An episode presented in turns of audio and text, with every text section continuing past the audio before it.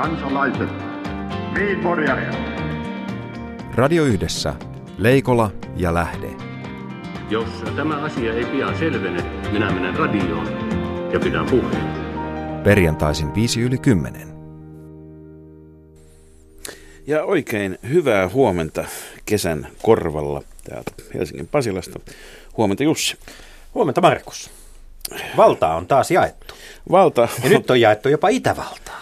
Niin, Itävalta on jakautunut. Tämähän ei ole ensimmäinen kerta maailmanhistoriassa. Ja yleensä silloin... Eikä Itävallan historiassa. Ei. Nimittäin milloin siellä on kiiserikunta jakautunut tai sitten, jos on liitetty takaisin, on liitetty sitten isompiin yhteyksiin. Mutta nyt on siis kyse liittopresidentin vaalista, joka päättyi 50-50.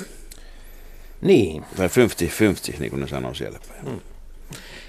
Niin, tietysti, ja tietysti nyt on ollut vastakkain hyvin erilaiset värit. Ja ennen kaikkea ne valtavärit, jotka siellä on suurimman osan koko toisen maailmansodan jälkeistä aikaa, eli sosiaalidemokraatit ja kristillisdemokraatit tai sikäläisittäin termi on vähän toinen, mutta kuitenkin niin kuin, ei ihan perinteinen oikeisto ja perinteinen vasemmisto, eli vapauspuolue, jota on välillä luonnettu äärioikeistolaiseksi, mutta jota voisi luonnehtia myöskin tämmöiseksi varsin tyypilliseksi eurooppalaiseksi populistipuolueeksi, niin heidän ehdokkaansa Hofner sai ensimmäisellä kierroksella eniten ääniä, mutta sitten herätti sen verran raivoisa vastarinnan, että vihreiden ehdokas, joka liittyy Suomeen sitä kautta, että täällä van de Bellenillä, niin paitsi että hänen sukujuurensa tulevat Hollannista, mutta hänen taustansa on se, että hän on Virossa, Viron pakolaisia myöskin, niin.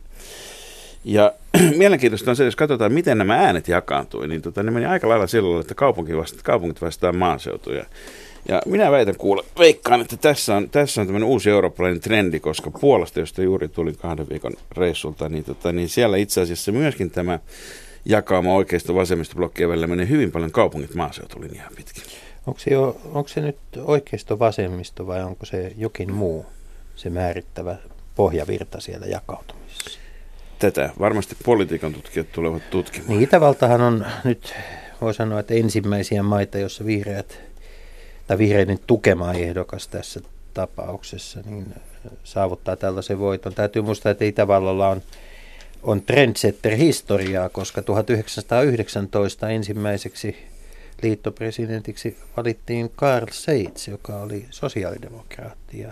Siihen aikaan maailma kauhistui, että miten tällaisia valintoja voidaan tehdä ja mihin tämä johtaa. Kyllä, se oli muutama vuosi ennen kuin Väinö Tanner otti vastaan valkoisten paraatin Helsingissä VT-presidenttinä. Juuri näin.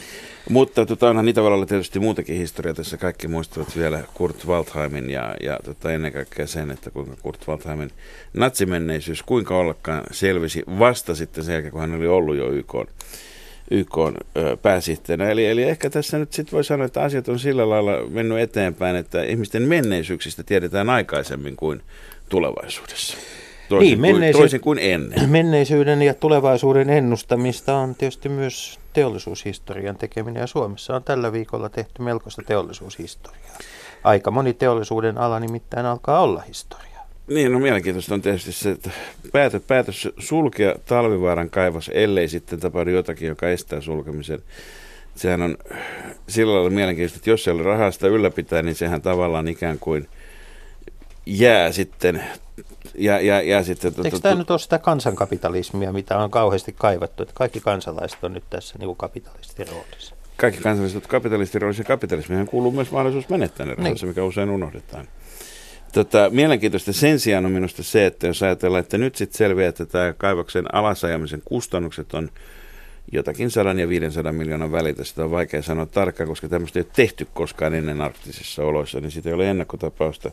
Mutta mielenkiintoista on se, että miten se ei niin kuin alun perin ole ollut tämmöisessä lupaehdoissa mukana, että siellä pitää olla rahoitus myöskin sen mahdollisen sulkemiseen. Että se tulee täysin yllätyksenä se, että kaivos saatetaan joskus joutua sulkemaan, kun kuitenkin tähän mennessä käytännössä kaikki maailman kaivokset, jotka on joskus avattu, joko joskus lopettavat tai ne suljetaan. Tai ne on suljettu.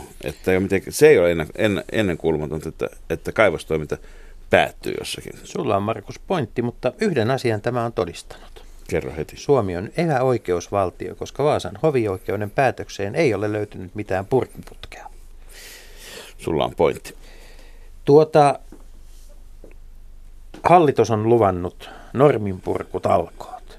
Ja nyt, Markus, nyt on purettu normi. Sellainen normi, joka tulee tekemään kaikista suomalaisista jälleen artesaaneja. Eli siirrymmekö mahdollisesti käsityön pariin vai? Startuppeja syntyy ympäri Suomea. Tämä on aivan varma, että siis jo tänään haetaan hirvittävä määrä sokeria.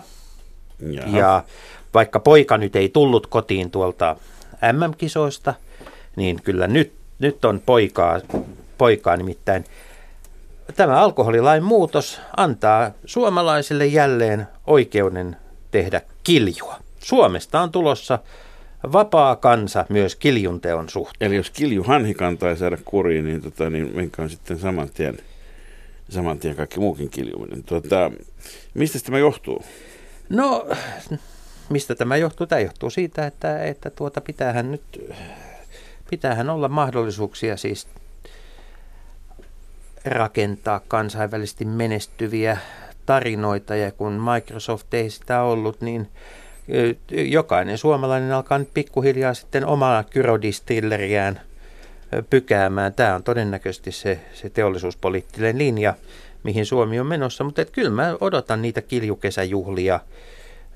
Lempäälässäkin on mainiot punk-festivaalit, joissa voitaisiin mun mielestä oikein hyvin vuosittain valita festivaalin kiljuemäntä ja kiljuisäntä, koska siellä tätä traditiota on kuitenkin kaikkina näinä vuosina pidetty yllä. Minulla on veikkaus siitä, mistä tämä johtuu. Tämä johtuu siitä, että nyt kun vahvat oluet tulevat ruokakauppoihin, niin tämä on raittuus vähän vastaisku. Tarpeeksi paljon kun kiljua juo, ei seuraavana päivänä ehdi ruokakauppaan hakemaan sitä vahvaa olutta. Se on täysin mahdollista. Radio Yhdessä. Leikola ja Lähde.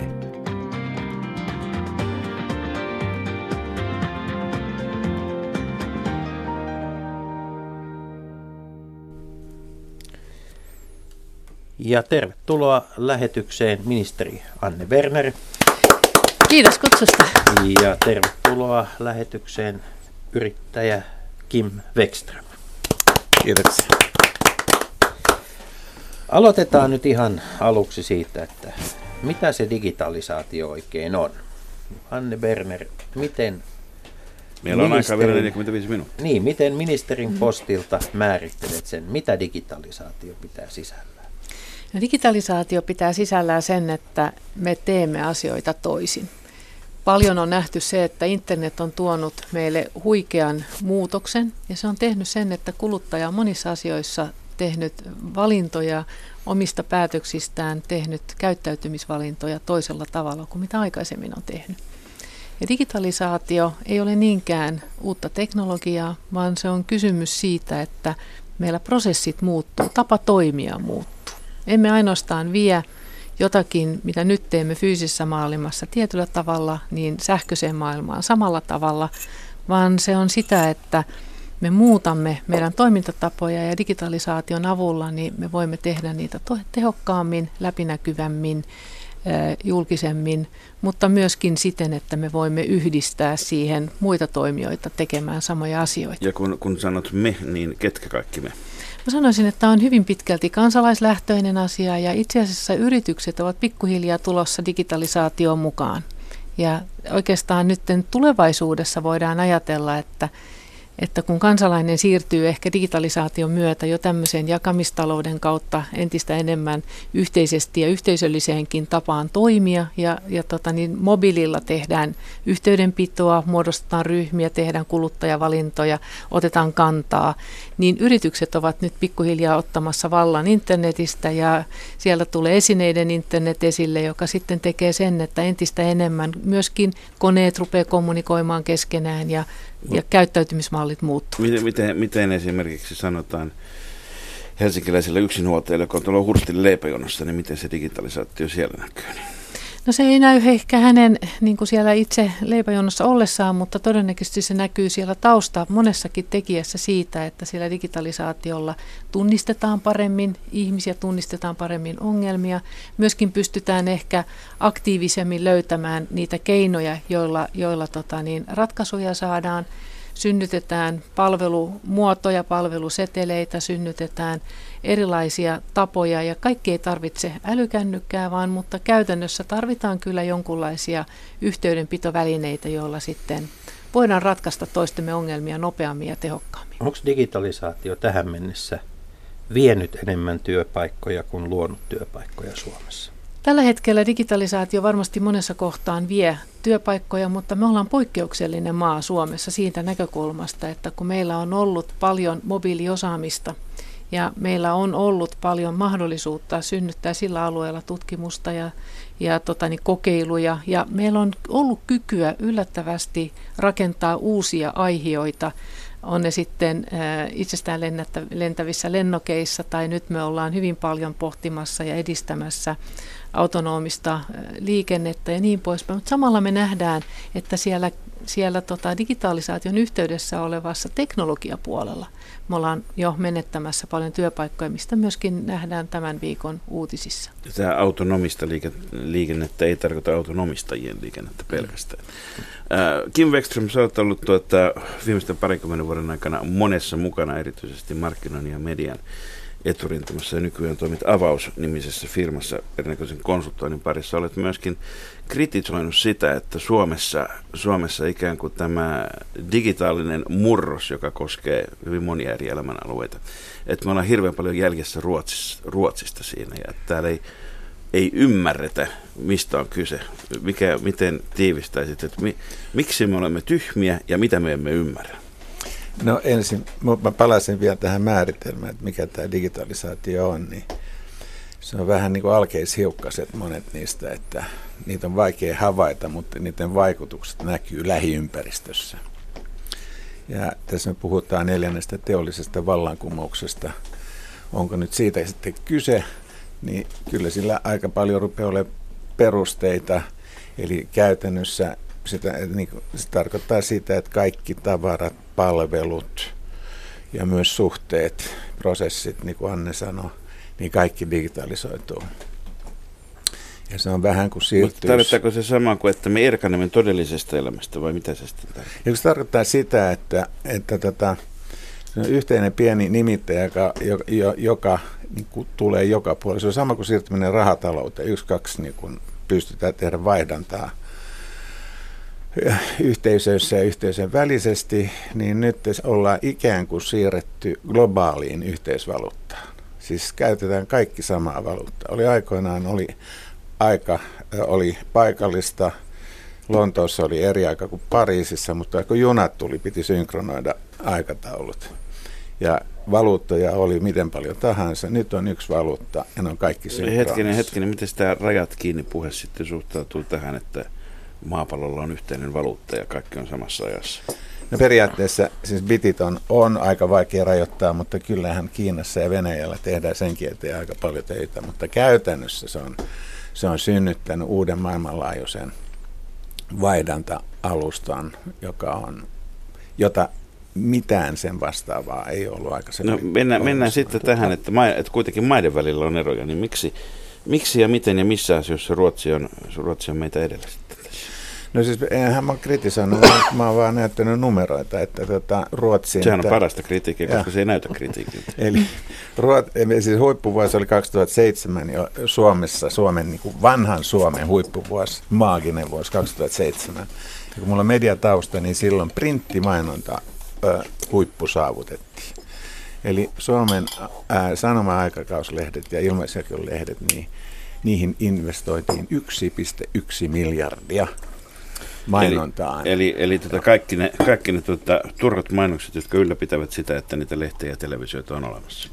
No, mä annan tässä siihen kantaa, mutta tänä vuonna se sama luku on 460 miljoonaa. Eli sieltä on kadonnut, ja ottaa sitten vähän muut, niin miljardi on kadonnut markkinointia. Se on valtava määrä rahaa lyhyessä ajassa. Ja kun kokonaissumma oli 3,9, se on tippunut 2,9. No niin, se on mennyt kaikki paljon sitten tuonne nettimainontaan, bannereihin ja klikattavaksi ja muuta? Siinähän se just on. Eli tässä on kysymys Suomen mediateollisuuden digitalisaatiosta, joka on ollut katastrofi Suomen mediateollisuudelle, koska Samanaikaisesti kun miljardi on kadonnut, on tullut lisää digitaalista rahaa, noin 160 miljoonaa samana aikana. Ja minne se raha menee? Meneekö se meidän päivälehdille? Ei, kun 45% menee Googlelle ja Facebookille. Ja siitä jäljellä olevasta osasta, siitä tappelee kaikki samalla. Joka ikinen deittisaitti, joka ikinen kynnelle kykenevä, joka kuuluu johonkin mainosverkkoon, josta ostetaan ja myydään mainostilaa globaalisti. Niin, Tinderissäkin ainoa, joka saa varmasti kontaktin, on Tinderin amerikkalainen ylläpitäjä. Mutta tämä on tärkeä asia, siis se, että tämä kertoo siitä, että digitalisaatio on globaali ilmiö, josta mediateollisuus tietenkin, jossa siis sisällöt on hyvin helppo digitalisoida, ja sen vuoksi mediateollisuus ICT:ssä se on lähtenyt ensimmäinen. Mä oltiin tosi pitkään sitä mieltä, että mediateollisuus on semmoinen, että se nyt on taatusti turvassa kansainväliseltä kilpailulta. No, kauppa on toinen, josta oltiin sitä mieltä, että eihän lähikauppaa Palataan kauppaan. Mutta onko sillä, että onko meillä siis enää jäljellä semmoisia toimialoita ja elämänalueita, jotka olisi turvassa kansainväliseltä kilpailulta? No siis ei ole. Ei siis oikeasti ole. Pesäpallo. Pesäpallo. Kiljun kenttäminen.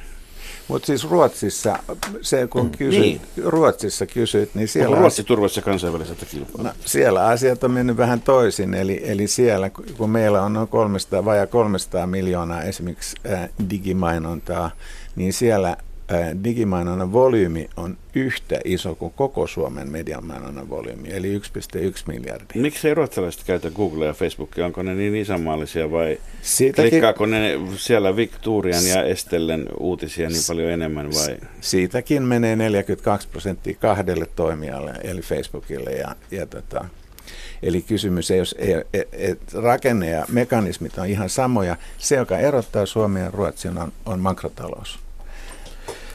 Anne Berner, nyt kun katsot, Kim Weckström tässä jakoi, maailmahan jaetaan 0 ja 1 digiaikana, ja siis Ruotsi oli tässä nyt se 1 ja Suomi 0. Onko Suomessa tehty tai jätetty tekemättä jotain poliittisia päätöksiä, joita olisi pitänyt tehdä tässä viimeisen 10 vuoden aikana, että me oltaisiin pysytty tässä kelkassa mukana? Kyllä me ollaan oltu monessa asiassa ehkä vähän turhan konservatiivisia ja varovaisia. Ehkä me ei olla nähty sitä, että kuinka suuri merkitys tai kuinka vahva tämmöinen murtava voima digitalisaatio on ja että se on sitä todella joka ikisellä sektorilla. Ja nyt se tulee meille vastaan niin kuin hyvin voimakkaana juurikin niillä sektoreilla, missä valtio ja yhteiskunta on keskeisinä ajurina, eli liikenteessä, terveydenhuollossa, koulutuksessa, mutta myöskin kun järjestellään ja järjestetään työelämää. Me voidaan tehdä etätöitä entistä paremmin, lääketiede mahdollistaa entistä enemmän robotisaatiolla hoitamisen ja täsmällisyyden, mutta myöskin me voidaan tehdä etäläsnäoloa ja tehdä nopeita toimenpiteitä etähoidolla. Liikenteessä me pystyttäisiin yhtenäisiin lippujärjestelmiin, katkeamattomiin matkaketjuihin, paljon tehokkaampiin järjestelmiin. Mutta tämän kaiken takana on loppujen lopuksi se, että meillä niin kuin se, mikä digitalisaatiota vie, on tiedot, data ja avoimet datarajapinnat, avoimien tietojen rajapinnat. Ja se, että eri toimijat jakavat sitä tietoa vapaaehtoisesti. Mutta nyt hetkinen täytyy muistaa, että tässä on 2 isoa kysymystä. Toinen on sitten yksilöiden tietoturva, jossa voi sanoa, että karkeasti ottaen, että Suomi on ollut aika lähellä semmoista saksalaista mallia, jossa sattuneista syystä toisen maailmansodan jälkeen yksilöiden tietoturva on ollut hyvin korkealla tasolla. Kansalaisten ikään kuin oikeus pitää itsensä valtiolta salassa. Ja toinen on tietysti se, että onhan tämä data myöskin yrityksille merkittävää pääomaa, että eihän ne lähde mielellään jakamaan kilpailijansa kanssa sitä. Joo, ja jos mä jatkan siihen, mä olisin tulossa juuri tuohon, mitä sanot, mutta että jos me ajatellaan Suomea, niin me oltiin niin kuin huippumaailman edelläkävijöitä silloin 90-luvulla, kun me oltiin ensimmäisiä, jotka uskalsi ikään kuin irrottaa valtion omistajuudesta telekentän, luoda siitä yksityinen sektori, joka lähti rakentamaan vahvasti infraa, eli meille syntyi hyvät infra-alustat, me oltiin vahvoja myös yhteispohjoismaissa NMT:n kehittämisessä, ja sitä kautta meille syntyi mobiiliosaaminen, jota kautta sitten syntyi myöskin Nokia ja Suomen nousu 90-luvun lamasta. Ja nytten ne samat asiat ovat itse asiassa meillä edelleen olemassa, mutta ne edellyttää meiltä nyt tosi johdonmukaista toimintaa muutamalla keskeisellä sektorilla. Ensin, että me kyetään luomaan sitä turvallisuutta, eli tietoturvan ympäristöä. Me haluttaisiin olla maailman tietoturvallisin maa. Se on meidän tavoite. Toinen on se, että me pystyttäisiin tietosuojasta tekemään mahdollisuus. Ja mä uskon taas, että meidän tulevaisuuden valuutta ei ole välttämättä se bitti, vaan se on se ihmisen omistajuus omaan dataansa. Ja sillä hän tekee kauppaa, hän äänestää, hän ottaa kantaa, hän antaa sitä yhteiskunnan käyttöön, jos hän kokee saavansa siitä vastinetta, mutta hän käyttää sitä tekemään valintoja ja ohjaamalla käyttäytymistä. Ja sitten se kolmas on käytännössä se, että meillä on tietysti yhteiskuntana valtava mahdollisuus, jossa me voidaan käyttää lainsäädäntöä normipurkuun, mutta me voidaan myös käyttää sitä uusien velvoitteiden rakentamiseksi, jotta syntyy tämmöinen uusi markkina, joka kasvaa. Me oltiin rohkeita ja me tehtiin se, kun telemarkkinat rakennettiin, me velvoitettiin operaattoreita, vaikka ne oli markkinoilla, niin toimimaan. Ja nyt meidän pitäisi tämän avoimen rajapinnan ja tiedon osalta velvoittaa niin yksityisiä sektorin yrityksiä kuin yhteiskuntaa. No, omalla hallinnon alalla on tarkoitus, että Ilmatieteen laitos ja Liikennevirasto ja Viestintävirasto ja Trafi ovat kaikki niin kuin avoimen tietorajan pinnan äärellä tämän vuoden loppuun mennessä, jotta ne olisivat jokaiselle kansalaiselle, jokaiselle yrittäjälle, jokaiselle startupille niin valtava niin kuin tietomäärä, jonka päälle voi rakentaa. Anteeksi nyt, mutta tämä kuulostaa siltä, kun nämä niin kuin säätiedot ei ole ihan kauhean salaisia ollut tähänkään asti, niin että mä en ihan näin nyt vielä vallankumouksena sen, että Ilmatieteen laitoksen data on kansalaisten saatavana. Mutta sen sijaan sitten tämä iso kysymys on tästä, kun sanoit, että jokaisella olisi omistajuus omaan datansa ja omaan tietonsa ja että ihmiset kauppaa sitä, niin totta kai siinä pahimmassa tapauksessa uhkakuva on se, että jos mä ajattelen, että maailman köyhimmät ihmiset on nyt niitä, jotka kauppaa omia elimiään Intiassa tai Kiinassa tai muuta, että sitten kun proletariaatilla ei ole mitään muuta myytävää, niin se myy datansa. Mutta tosiasiassa me tehdään kaikki tätä tällä hetkellä. Nämä ilmaiset lounaat Facebookissa tai Googlessa tai muualla, eihän ne ole ilmaisia, vaan me kerromme itsestämme asioita, jos meillä ei ole harmaita hajuakaan, että mitä me kerrotaan. Mitä kaikki? No se on juuri näin, ja siihen tarvitaankin pelisäännöt. Tietäisimme edes, mitä Google tietää. No se iso kysymys on silloin, että mitä tämmöiset Googlet ja Facebookit, jotka on Kaliforniassa, niin mitä niille voidaan tehdä, miten niitä voidaan säädellä? Se oli teille juuri tullut EU:n ministeri teleneuvostosta kollegoja tapaamassa. Onko Euroopan unionilla riittävästi muskelia panna, niin kuin haistattaa Facebookille ja Googlelle tarvittaessa, että tässä kulkee raja, nämä asiat on Euroopan kansalaisille kerrottava heistä itsestään tai saatava tietää. Vai joudutaanko nostamaan kädet koko Euroopan tasolla ylös? Ei, kyllähän nyt EU:ssa on etenemässä sääntely, joka tekisi sen, että nämä isot kansainväliset toimijat joutuisivat Euroopan sisäpuolella toimimaan samoilla pelisäännöillä kuin muutkin.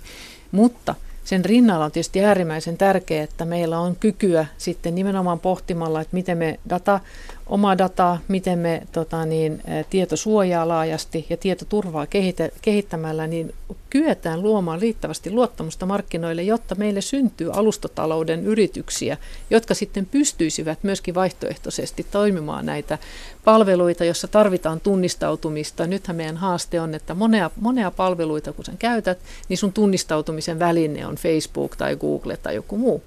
Ja tässä me tehdään itse asiassa tällä hetkellä Suomessa hyvin niin kuin tärkeää työtä kaikkien toimialojen kanssa, jossa pyritään katsomaan, että mitä vaihtoehtoisia tunnistautumisen mekanismeja voidaan synnyttää, jotta niin kuin tällaiselle alustataloudelle ja siihen liittyville yrityksille syntyisi riittävästi kipinää toimia Suomessa.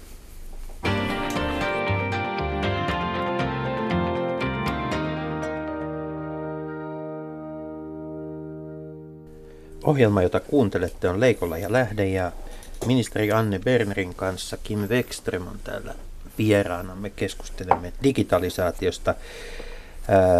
Kim, teidän yrityksenne Avauksen yksi asiakkaista on Kansaneläkelaitos. Mitä tämä, minkälainen on tulevaisuuden sote-softa?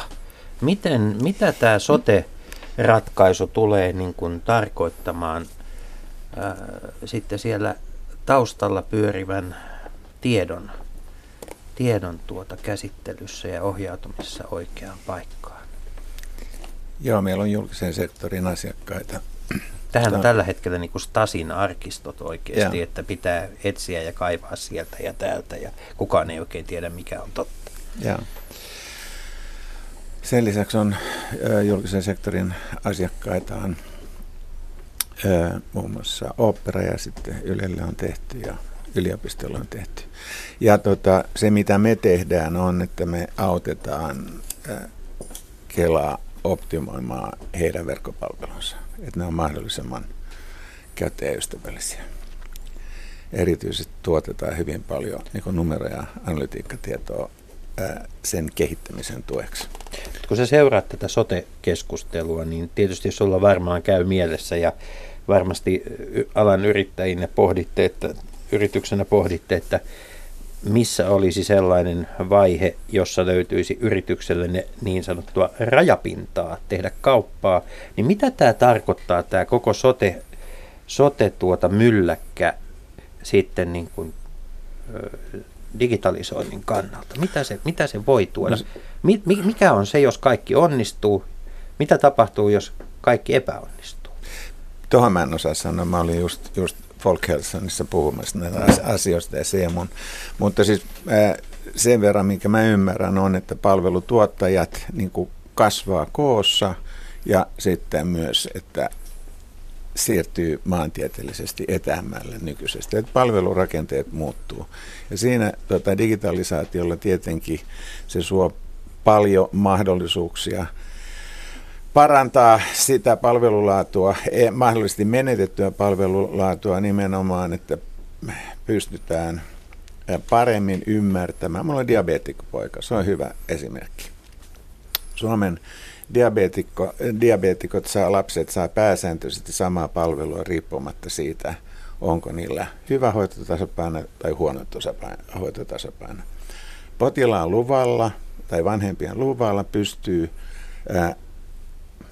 pikkasen käyttämään analytiikkaa ja antamaan niille 20%, jotka tarvitsee viikoittain palvelua sen ja sitten niille, jotka oikeasti riittää, että käy joka toinen vuosi tarkastuskäynnille sen.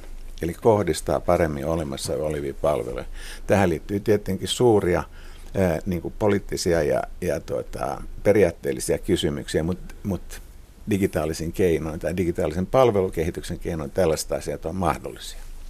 No, Anne Berner puhui tässä hetki sitten alustataloudesta, mutta onko meidän loppujen lopuksi, katsotaan, että mikä tämän, tietysti siitäkin voisi puhua pelkästään tuonne, että mikä Nokian romahdutti, mutta kyllähän yksi merkittävä kehityspiiri oli se, että tuli nämä sovellukset, eli appsit, niin kuin niitä appsia ei tänään. Me entiset nuoret muistamme, että appsi oli hiilihapoton limonaadi, mutta appsi tänä päivänä tarkoittaa kikkaritta tai käkkyrää, joka pädiin tai puhelimeen asennetaan, eli pieni ohjelma, joka toimittaa oikeastaan niin verkkopalvelun virkaa käytännössä. Samoja asioita kuin www-saitti.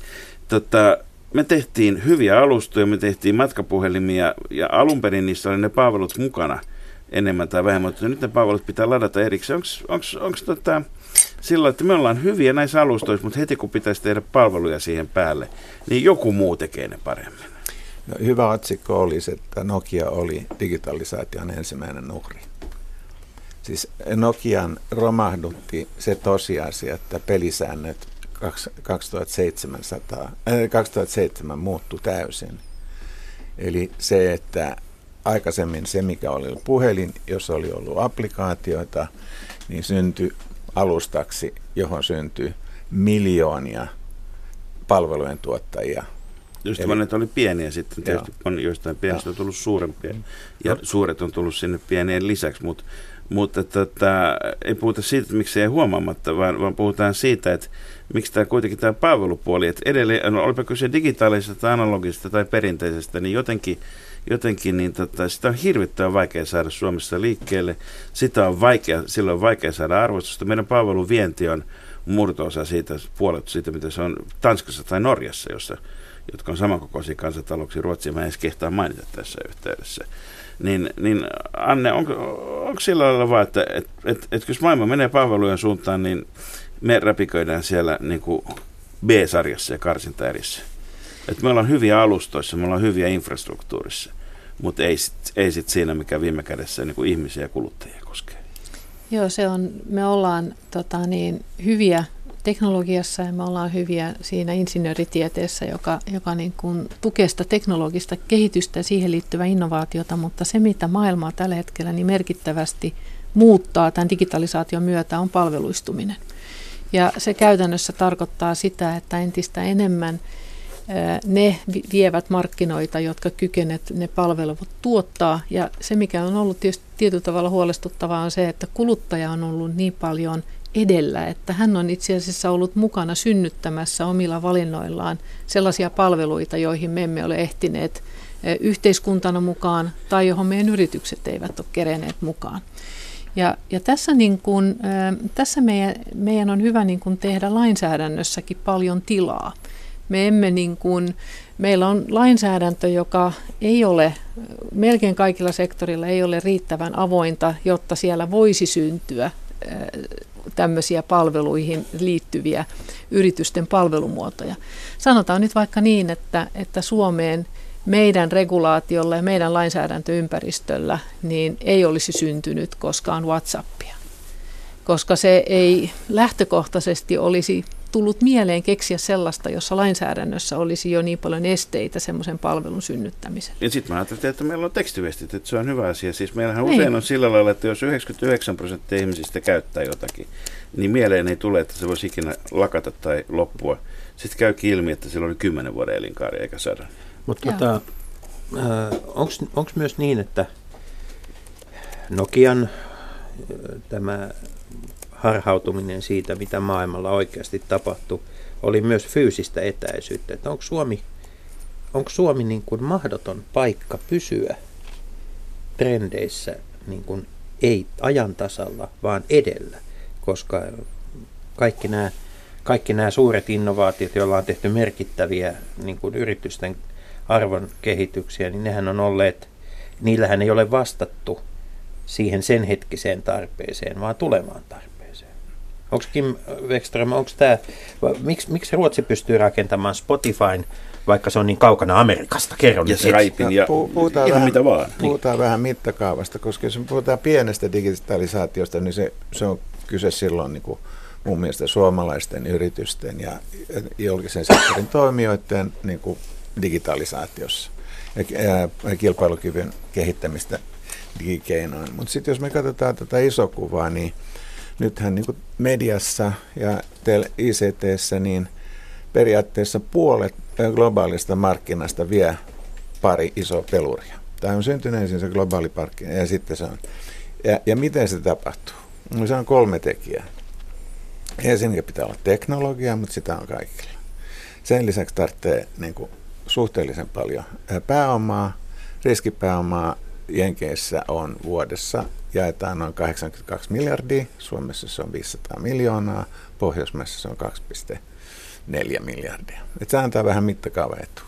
Eli mikä tahansa innovaatio, joka siellä osoittaa elonmerkkiä, niin saa 10 kertaa 100 kertaa enemmän rahaa. Jos sitten joku Uberi, joita oli tuhansia maailmalla, ainoa ero Uberin ja muiden välillä, että sen perään heitettiin 30 miljardia taalaa. Ja kun sulla on tällaiset mekanismit ja sitten sä otat siihen vielä datan mukaan. Eli kun nämä palvelut tuottaa dataa ja sä omistat sen datan, joka ei ole enää markkinatietoa, vaan sä tiedät reaaliaikaisesti, kuka tarvitsee auton missä tahansa, niin kuin 500 kaupungissa, niin silloin on aika vaikeaa niin kuin pieneltä markkinalla 200,000 tai 2 miljoonan niin kuin riskirahoituksella lähtee valuttamaan maailmaa. Niin, eikö se ole vähän niin, että jos sinne kirkonkylään saadaan toinenkin kyti tänä vuonna, niin se ei ole vielä hirveästi dataa? Joo, juuri näin. Mutta se toimii kaksisuuntaisesti, niin kuin Ruotsi on osoittanut, mutta myös Suomi on osoittanut, mutta 2 tapauksessa vaan, eli Supercell ja Rovio. Ja se, että Rovio pystyy heittämään yhden animaatioelokuvan perään, yhtä paljon rahaa kuin kuulemma nyt menee Talvivaaran sulkemiseen, niin se on sinänsä teollisuushistoriaa. Eli synnyttää pientä Hollywoodia Suomesta käsin, niin se on täysin käsittämätöntä ja se on mahdollista nyt. Se ei olisi ollut mahdollista 10 vuotta sitten. Eli Rovio teki pienen pelin, teki sille 200 miljoonaa rahaa riskirahoittajana ja sijoittaa sen seuraavaa ja toivottavasti onnistuu.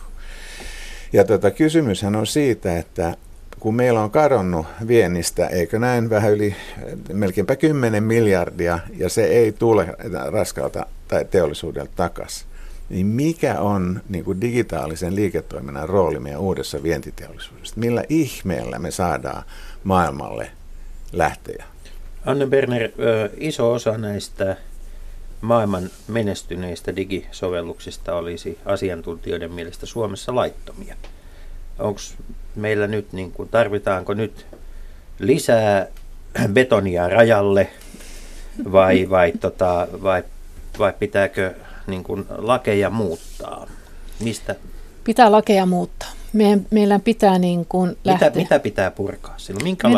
Minkälaiset lait estää?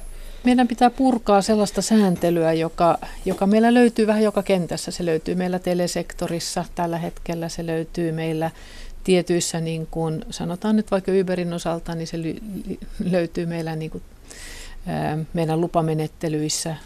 Meillä on rajoitteita niin kuin monissa paikoissa ja se kysymys on sitten se, että ollaanko me valmiita ymmärtämään, että tällä hetkellä maailman arvokkaiksi luokiteltujen yritysten joukossa ei ole enää kovin montaa niitä, joilla on raskas tase, vaan ne ovat kevyitä yrityksiä, jotka ovat vahvan palvelukonseptin onnistuneet luomaan, mutta ne ovat arvokkaita juuri siksi, että he ovat niin kuin nerokkaita sen tiedon hallinnassa.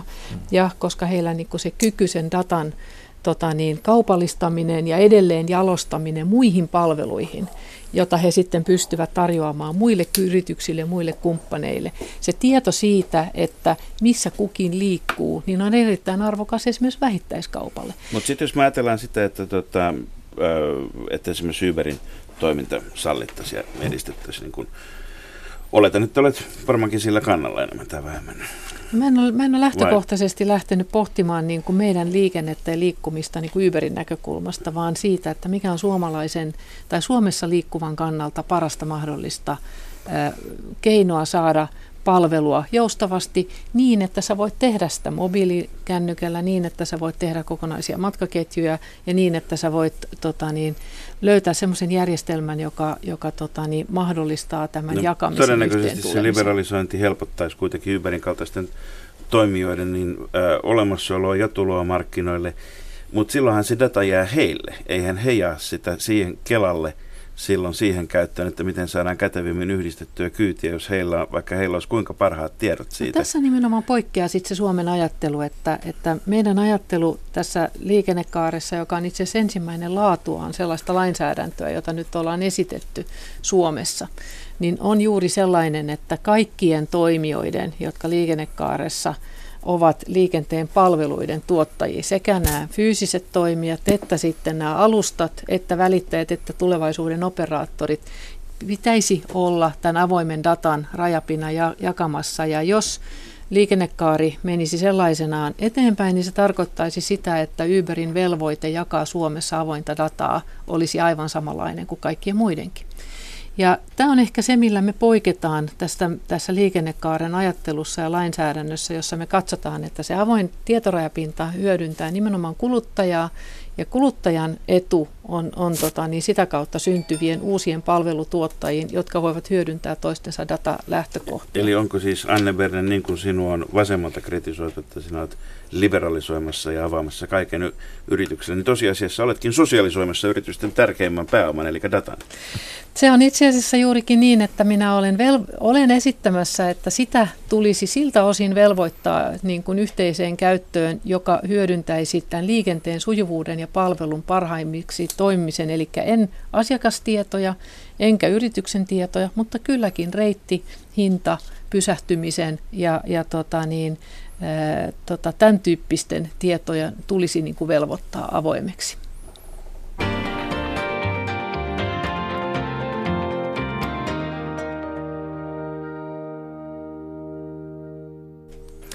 Tämä on Leikola ja Lähde, ja täällä puhutaan, ei puhuta biteistä, vaan on puhuttu hämmästyttävän paljon palveluista ja liikkumista, ihan oikeista asioista. Ja vieraana on liikenne- ja viestintäministeri Anne Berner ja mediakuru Kim Weckström.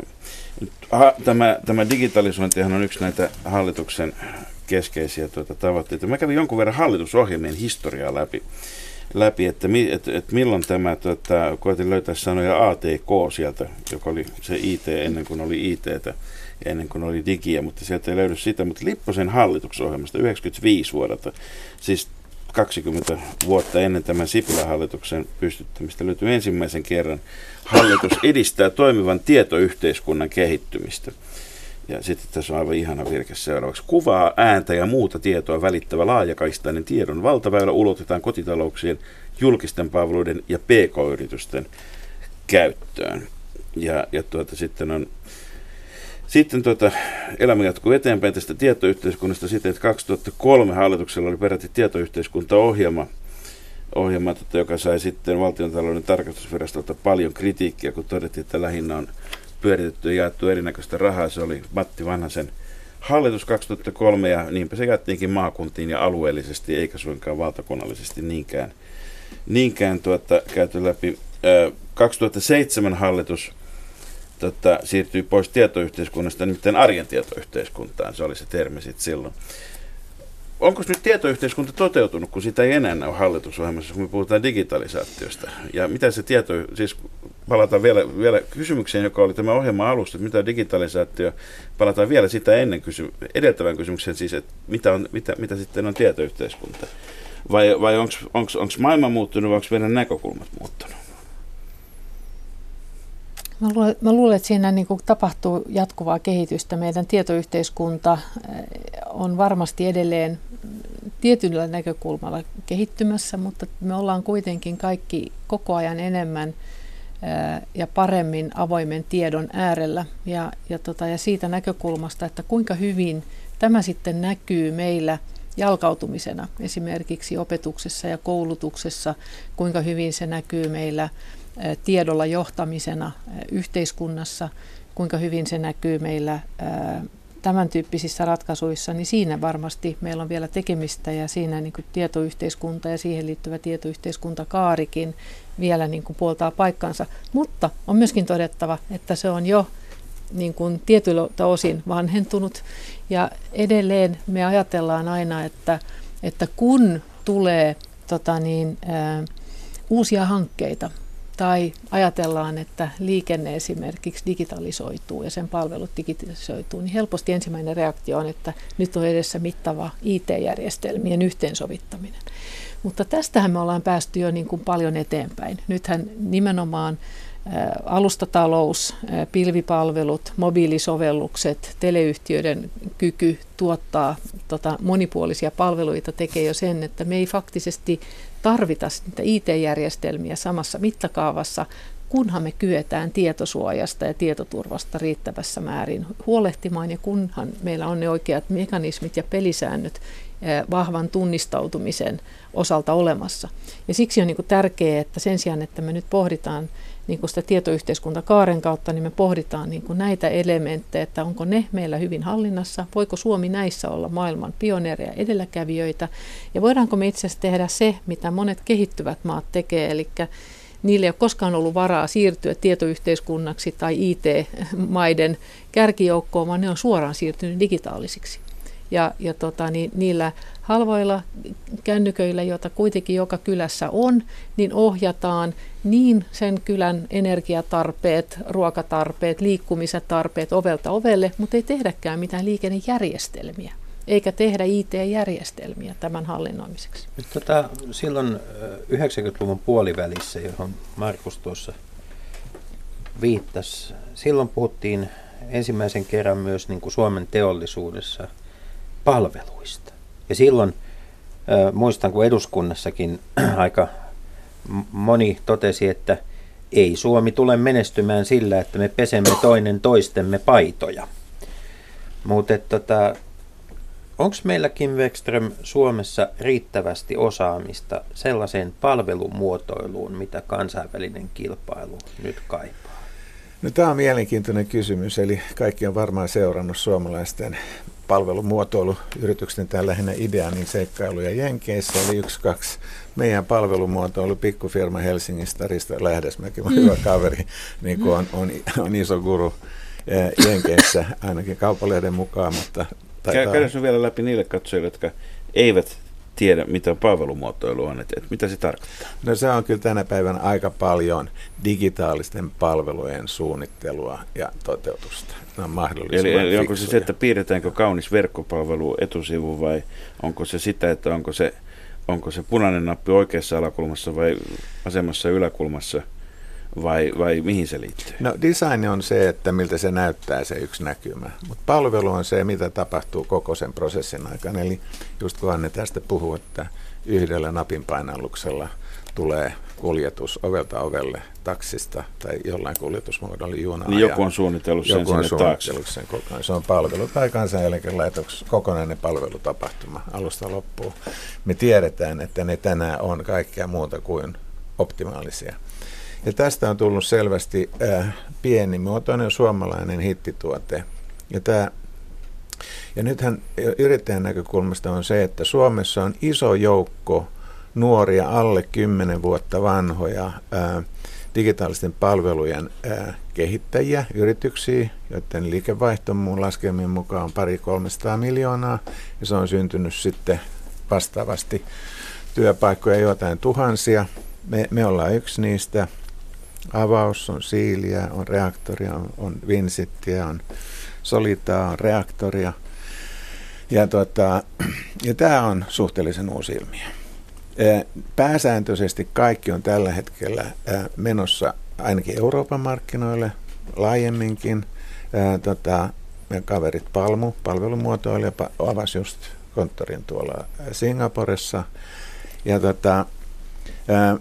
Se, mitä nyt on tapahtunut, julkinen sektori vastaa noin 25%, 23% kaikista ICT-hankinnoista tai IT-hankinnoista. Ja nyt tärkeä asia se, että pienet toimijat helpommin pääsee sen 4/4 markkinan piiriin. Se on erittäin tärkeä. Eli jossa on siis ei vain laitteet ja softa, vaan myöskin tämä palvelumuotoilu siinä markkinassa. Kyllä siinä. Mutta nämä on vaan alkiot. Me ollaan tosi pieni kotimarkkina. Meillä on tosi vähän menestystarinoita maailmalla.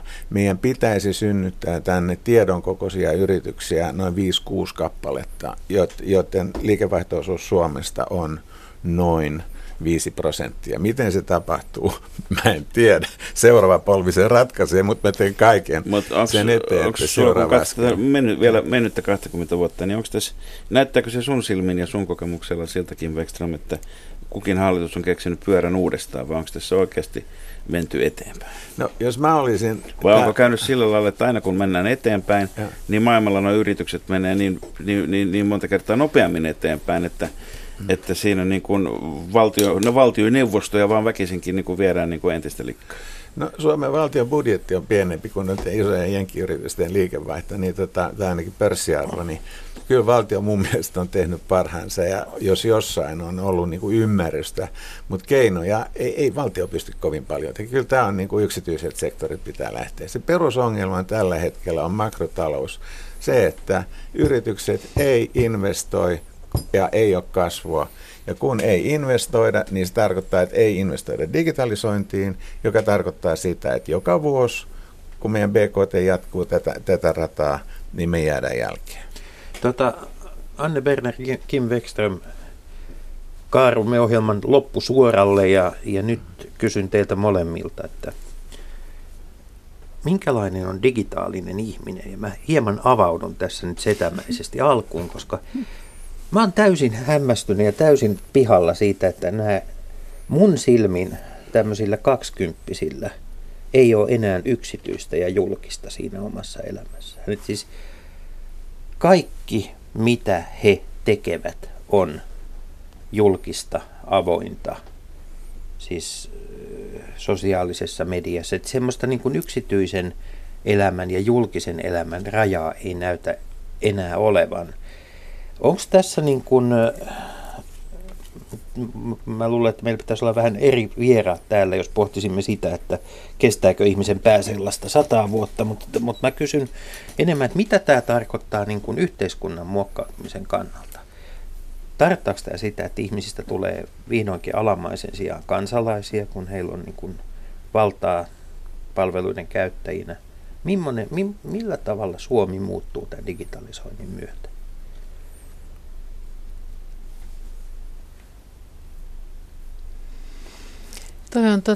Se on hyvä kysymys, jota ehkä vielä tässä hetkessä on tietyllä tavalla vaikea arvioida. Se on selvää, että tietä taaksepäin ei ole.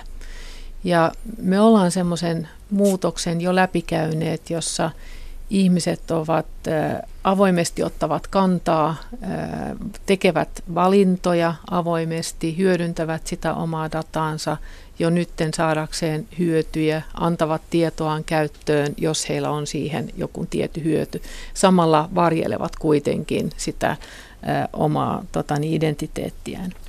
Se, mikä niin kuin, ehkä tässä kehityksessä vielä on keskeneräistä, on se pohdinta siitä, että miten vapaus, valta ja vastuu olisivat paremmassa tasapainossa ja mitä tarkoittaa se, että kun kansalaisena käyttää vapauttaan käyttääkseen valtaa, niin millä tavalla se vastuu siihen tulisi kytkeytyä. Tässä mä luulen, että meillä on yhteiskunnallinen keskustelu osin käymättä. Meillä on myöskin ehkä ihan se juridinenkin näkökulma. Kaikkeen, mikä liittyy digitalisaatiota, niin meillä on lainsäädäntö jäljessä. Ja tässä mä luulen, että jokin joutuu tekemään paljon itsepohdintaa itsensä kanssa. Tässäkin ajassa voi erottaa julkisen ja yksityisen minän toisistaan. Ja ne ovat viime kädessä yksilön valintoja. Ja jokainen meistä on viime kädessä valintojensa summa. Ja niistä valintoista me vastaamme henkilökohtaisesti aina. Vaikka joskus helposti tuntuu siltä, että niillä me syyllistämme yhteiskuntaa tai sukulaisia tai ympäristöä tai työnantajaa tai ketä tahansa, mutta näistä valinnoista me olemme täysin itse vastuussa. Ja sen vastuunkannon kanssa vielä meillä on niin kuin pohtimista, että mitkä sen seuraamukset on. Mutta mä toivon kaikista huolimatta, että digitalisaatiolla ja tällä avoimuudella luodaan hyvinvointia, luodaan vaurautta, voidaan merkittävästi auttaa niitä, jotka ovat hätää kärsimässä. Digitaalisilla keinoilla pystytään paljon kevyemmillä investoinneilla tuottamaan sellaista teknologiaa, joka pelastaa maailman. Puhutaan me sitten puhtaasta vedestä, lääketieteestä tai liikkumisesta, ruuhkista, ympäristöstä. Ja viime kädessä lienee niin, että kyseessä on niin monessa muussakin asiassa, että se on hyvä renki, mutta huono isäntä tai emäntä. Kim, ihan lyhyesti loppuun. Minkälainen on digitaalinen ihminen? No, digitaalinen ihminen on mun teini-ikäiset lapset, jotka tavallaan astuu aikuisuuteen, joka on täysin digitaalinen, tai ympäristöt, sosiaaliset ympäristöt on täysin digitaalisia. Mä en sanoisi, että nämä on julkisia tiloja, ne varitsee tosi tarkkaa, kenen kanssa missä ja niin edespäin hengaillaan, niin kuin aikaisemmin pyörittiin jossain raitilla. Ja se iso kysymys, jota mä astan, kun mulla tytär haluaa muusikoksi, mä sanon, että ihan fine, mutta haluatko sä olla se, joka jakelee ilmatteeksi sitä musiikkia siellä netissä, tai haluatko sä olla rakentamassa sitä uutta musiikkiteollisuutta, joka syntyy digitaalisesti? Se koskee koko meidän niin kuin tulevaa polvea, ollaanko me rakentajia tai käyttäjiä. Kiitoksia keskustelusta. Se on, Markus, kohta viikonloppu. Ja nuoriso joutuu nyt miettimään, menevätkö he Tinderiin, baariin vai ryhtyvätkö kiljun keittoon. Sitten aina sekin vaihtoehto, että pelkästään vaan nauttii alkavasta Suomen kesästä. Tai kuuntelee tarvittaessa tätä ohjelmaa, joka päättyy analogisena nyt, mutta on digitaalisena kuultavissa Yle Areenassa tämänkin jälkeen. Hyvää viikonloppua. Hyvää viikonloppua. Hyvää viikonloppua.